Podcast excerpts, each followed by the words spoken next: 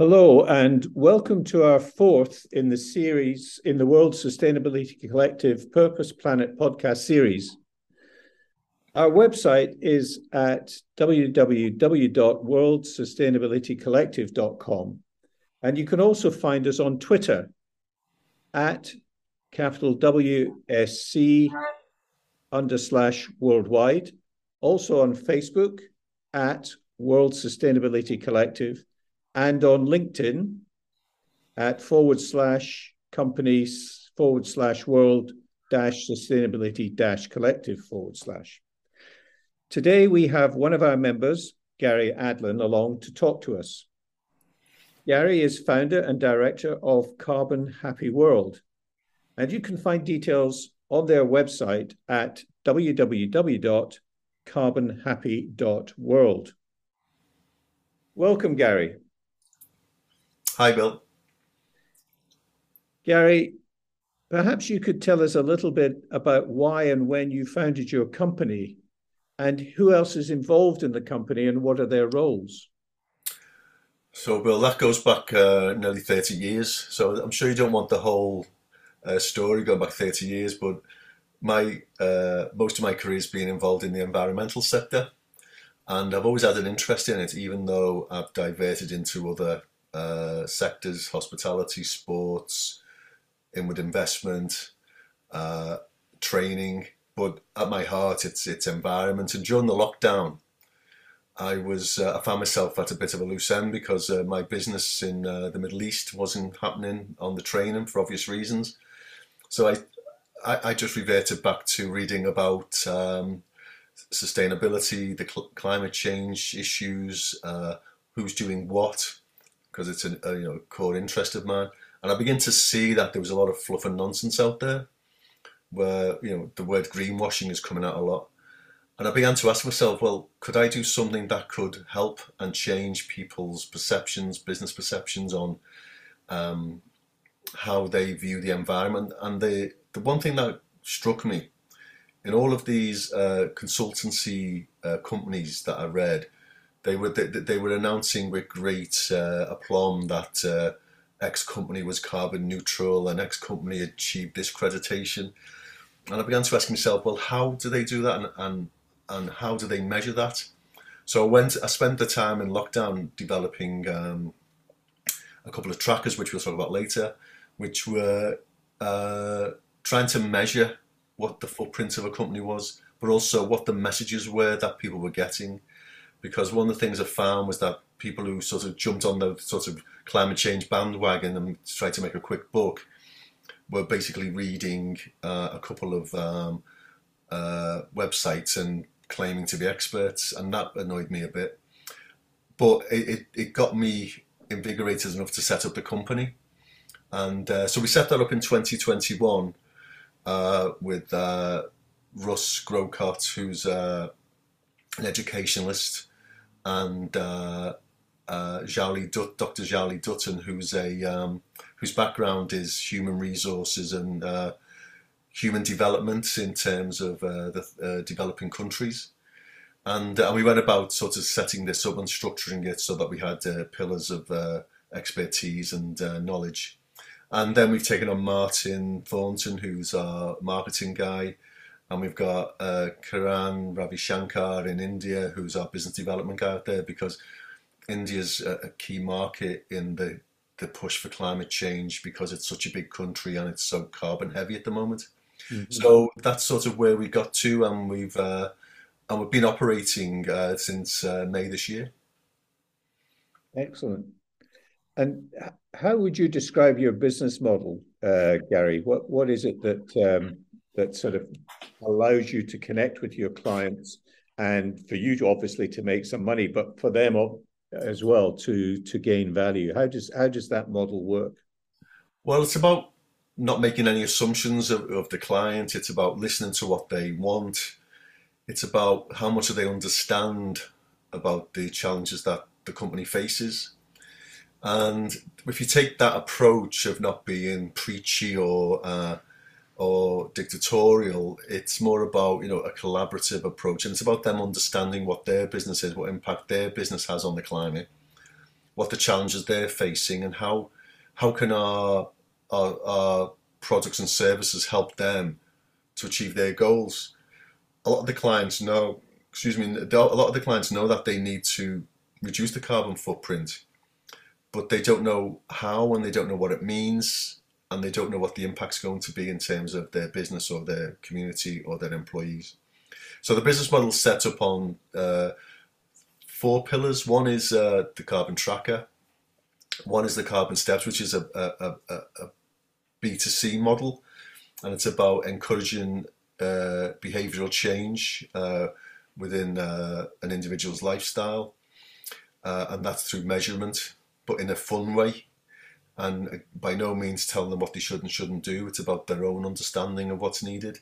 Similarly for business, I suppose. And then we have the learning, consultancy learning, which is about sustainability leadership and how how is how does a company change the values of its day-to-day operations, its behaviours, to incorporate environmentally responsible activity.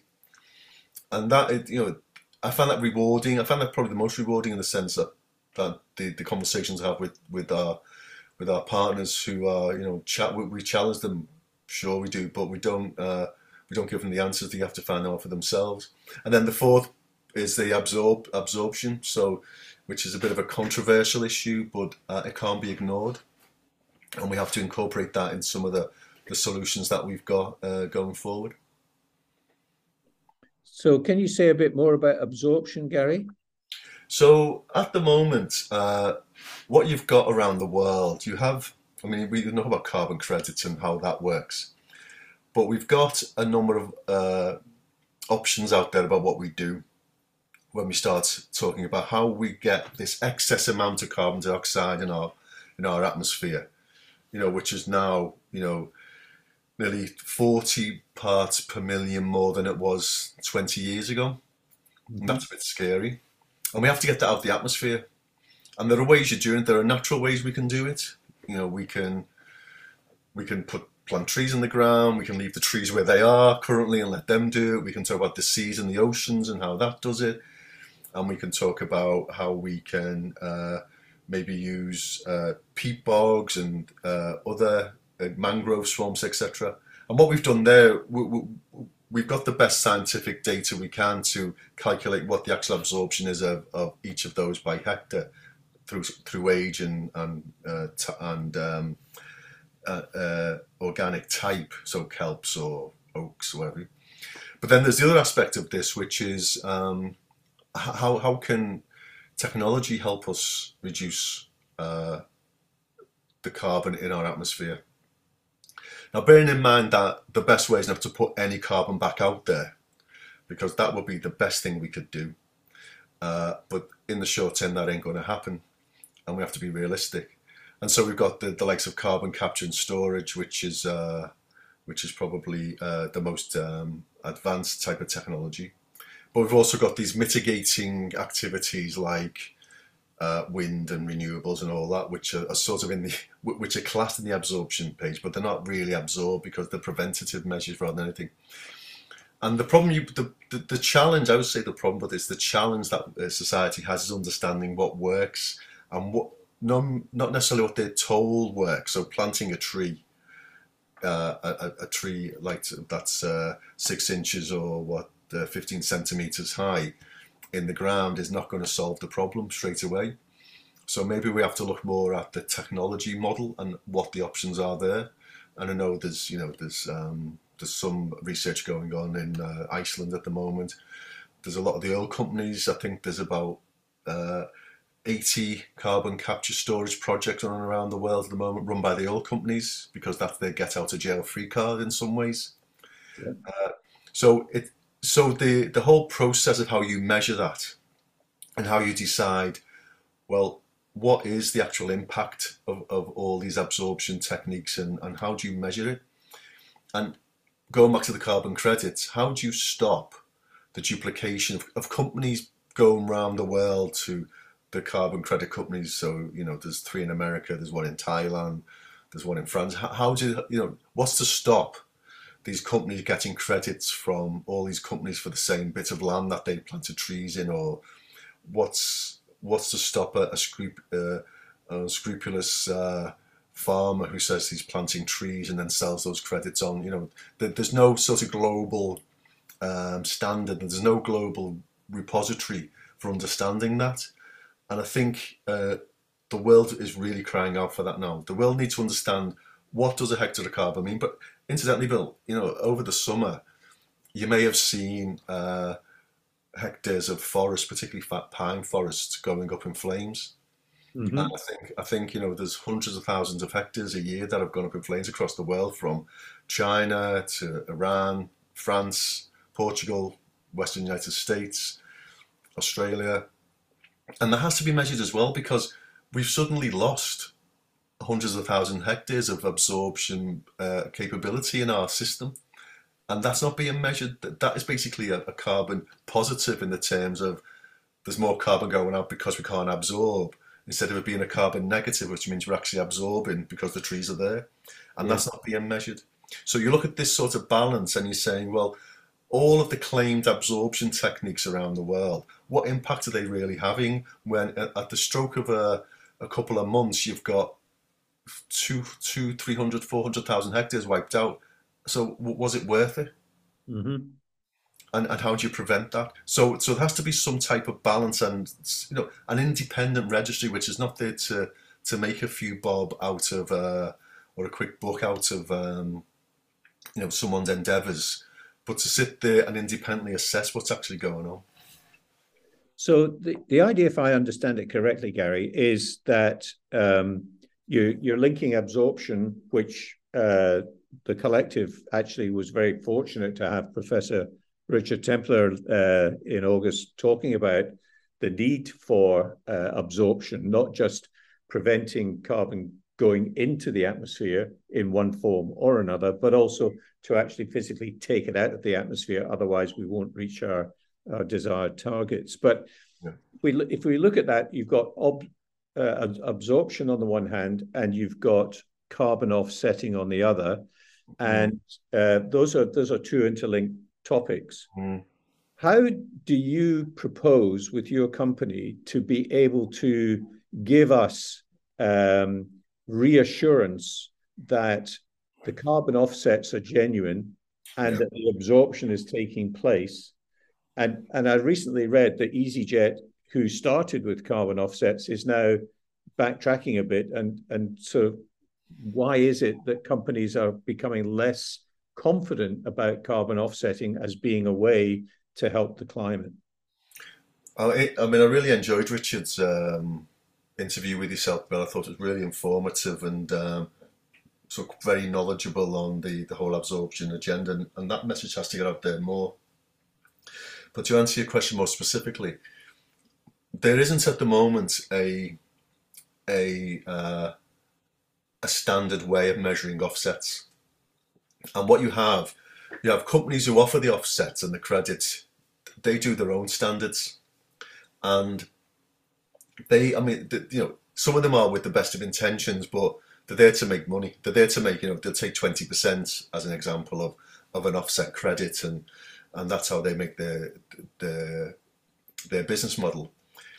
But what is needed and what we're trying to do is say, okay, well, what is the standard for a hectare of land that is saying has 20 year old pine in it, and and what is the and based on its uh, its altitude and its uh, its latitude, how do we measure that and say right, one hectare of pine in uh, the north of Scotland absorbs X carbon, right?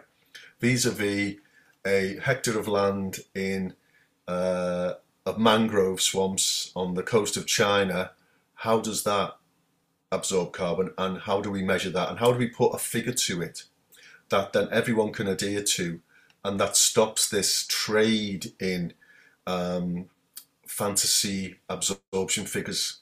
Because you, you hear everything from you know a hectare of land can absorb 10, uh, 10 tons of carbon, or it can it can absorb one ton of carbon, or you know the, the, there isn't a standard model. So so that so that's the first aspect of it. The other aspect is by using AI and machine learning. So using uh, satellite technologies to to and there are you know there are companies out there who do for their own purposes that will um, measure or photograph a, a piece of land that is uh, that's said to have trees in it, and then they'll register that as part of their register and offset it as part of their own standards.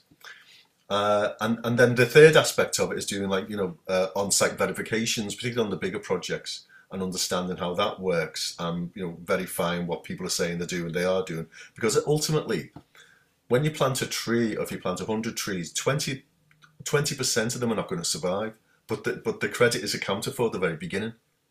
Similarly, if you plant kelp forests or mangroves, there's also the you know the, there's the die-off which is not accounted for, and then the, the the the third aspect of this is about getting research, more research into what it means, how much of the uh, of what we're saying is happening is actually happening. So research into oceans and uh, kelp forests and seaweeds and mangroves and trees the the research is pretty thin on the ground at the moment, but there has to be a hell of a lot more of that to understand where we're at and what we're doing. And then when you look at EasyJet, you know, I remember when EasyJet first announced that about six, seven years ago, and I wrote to them and said, you know, you really are having a laugh here. You know, you cannot tell me that if you're planting a, a twig in the ground that you're offsetting my flight to Benidorm and uh, I didn't get any response. But every time I fly, which is less more is less often than I used to, and I'm I, I hear about offsetting. I'm quick to tell the um, I'm quick to tell the uh, the head steward or whoever's in, at the front of the, the plane to tell them that they're basically conning everybody, and that's what it is. It's a con. It's a great marketing tool because people believe it, but it's a con. And I think EasyJet are now seeing that that sort of cycle of pretending that your, you know, your flight carbon neutral is coming to an end. Not because um, passengers generally are aware of it, but because the way people are flying is changing, and also the way flight is changing. So if you think thinking, you know, in 2026, I think the first electric passenger flights will start, and there's a couple of companies in uh, one in Bristol and one in uh, in uh, the US, and and they're developing passenger planes for um, 20 people. So and it, so if you put that in the sort of technology of the the uh, the jet engine or the propeller engine, in terms of electric, we're probably back to the 1920s, 1930s in terms of the way the planes look. Mm-hmm. You know, mm-hmm. people, but you know it won't take long before those. You know, another five years before the plane gets a bit bigger, and you know, and and the, the range is a bit longer. And probably EasyJet are probably focusing on that, and they're right to do that um, because that's where the that's where the effort and energy should be spent. You know, it doesn't help today's problem. You know, I don't think you're ever going to get a, a, an email from EasyJet or Ryanair or British Airways or Qatar Airways to say, please don't fly with us this year. Mm. Because that's what we really need to do, really to say, stop flying. Stop flying and, and you know and think about what your actions are when you fly. You know, and I speak, you know, uh, a friend said to me for a couple of weeks ago, you know, they, they flew to um, uh, they flew to Paris and they said, oh, well, it's okay because I offset it. I said, how did you do that? And they said, oh, well, planted a couple of trees, you know, and that's in the mindset because that's the guilt and it alleviates guilt. And so your, your, company, um, Gary, um, Happy Carbon World. Uh, Carbon Happy World, Bill. Sorry, Carbon Happy World. Beg your pardon your your company is going to try and give people more data uh, through a register of these uh, carbon offsets, so that we genuinely know that there are a limited number of carbon offsets, mm. and they are owned by a specific company or individual. Yeah. So so that we don't get a proliferation of owners of one site. Yeah. So that's your ultimate aim in terms of this activity. Is that right? It's right, yeah. And but uh, also by giving a figure to it. Yes. You know, and, and, that figure might change over time as the research gets better. Mm-hmm. And as there's more involvement, you know, those figures will become more robust, but you have to start somewhere with it.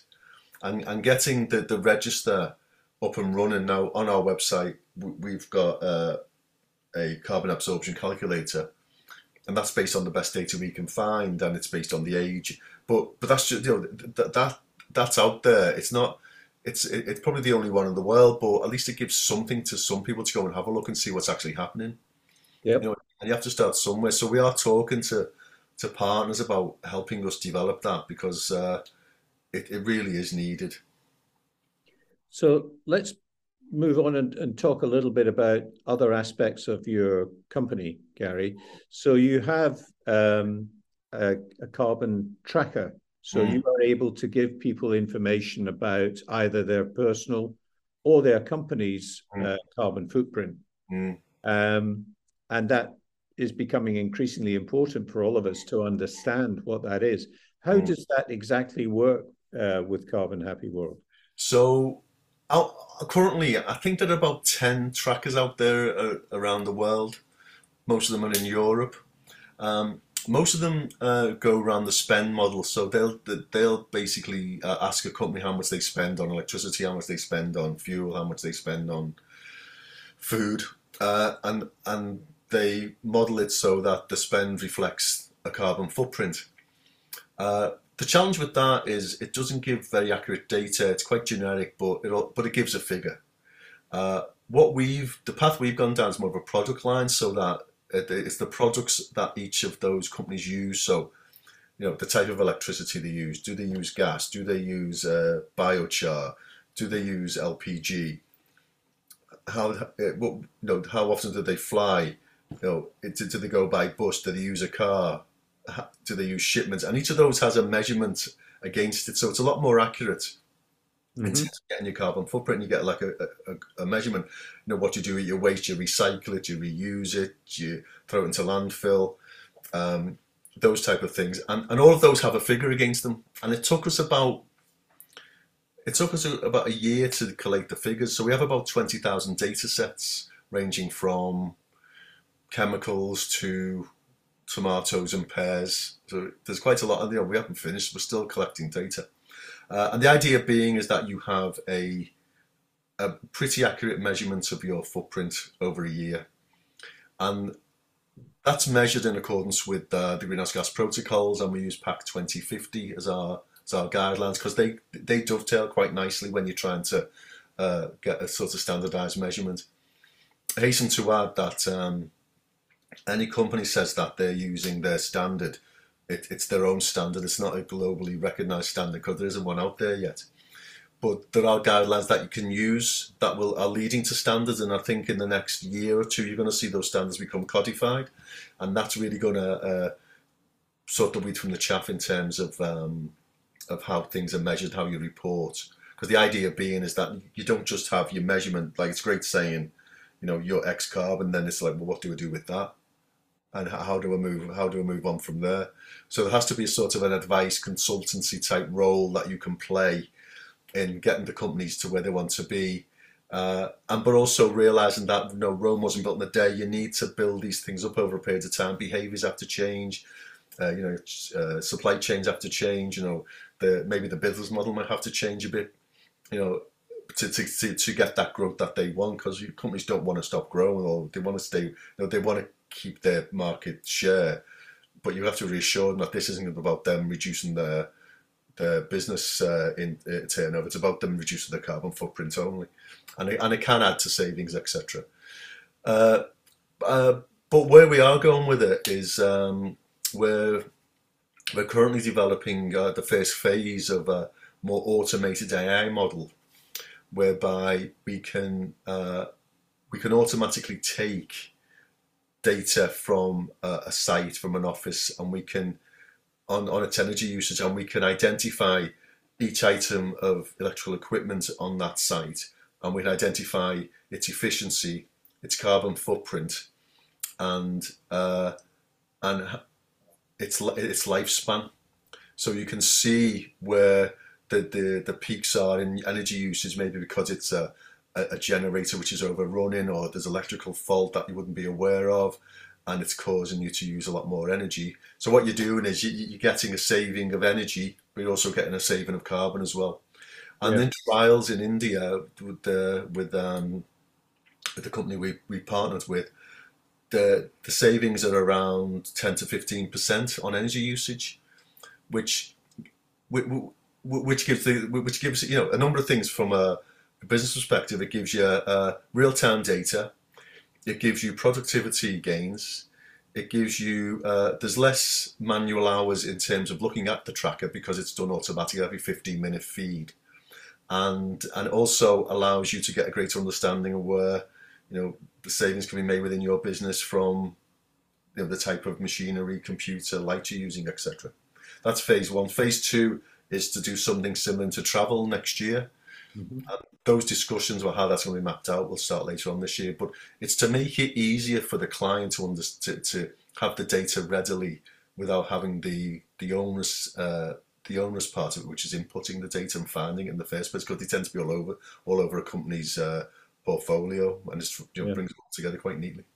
And this this also presumably has uh, a great benefit for your clients because uh, as you automate more and more of the uh, footprint tracker mm. and data associated with it, mm. they can start to focus much more on um, how do they change uh, not just specific items of components of machinery or whatever. Yeah. As you said earlier, the way people view things, their attitudes and their behaviors mm. can change. And that in itself does take some time to achieve yeah. for needs management's focus. Yeah.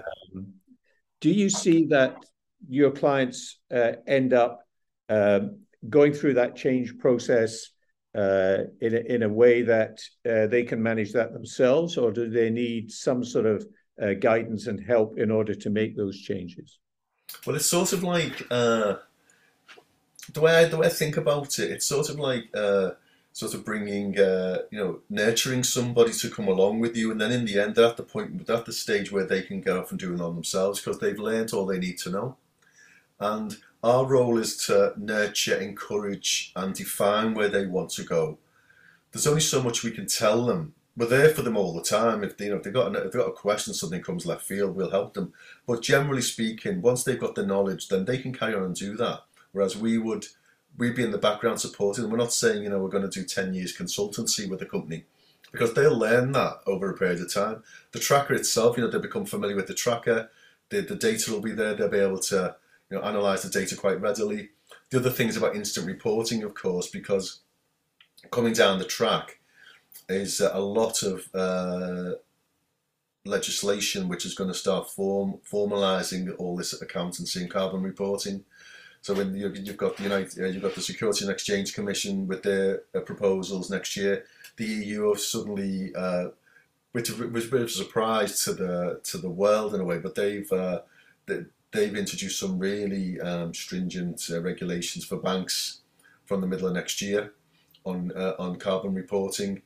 Uh, other, the UK has, has got uh, carbon reporting for companies with a 30 million pound turnover or 250 employees but they're, they're quite general and they're quite uh, they're quite wide ranging at the moment. And but they're only going in one direction, and it's going to become more and more like an accountancy report.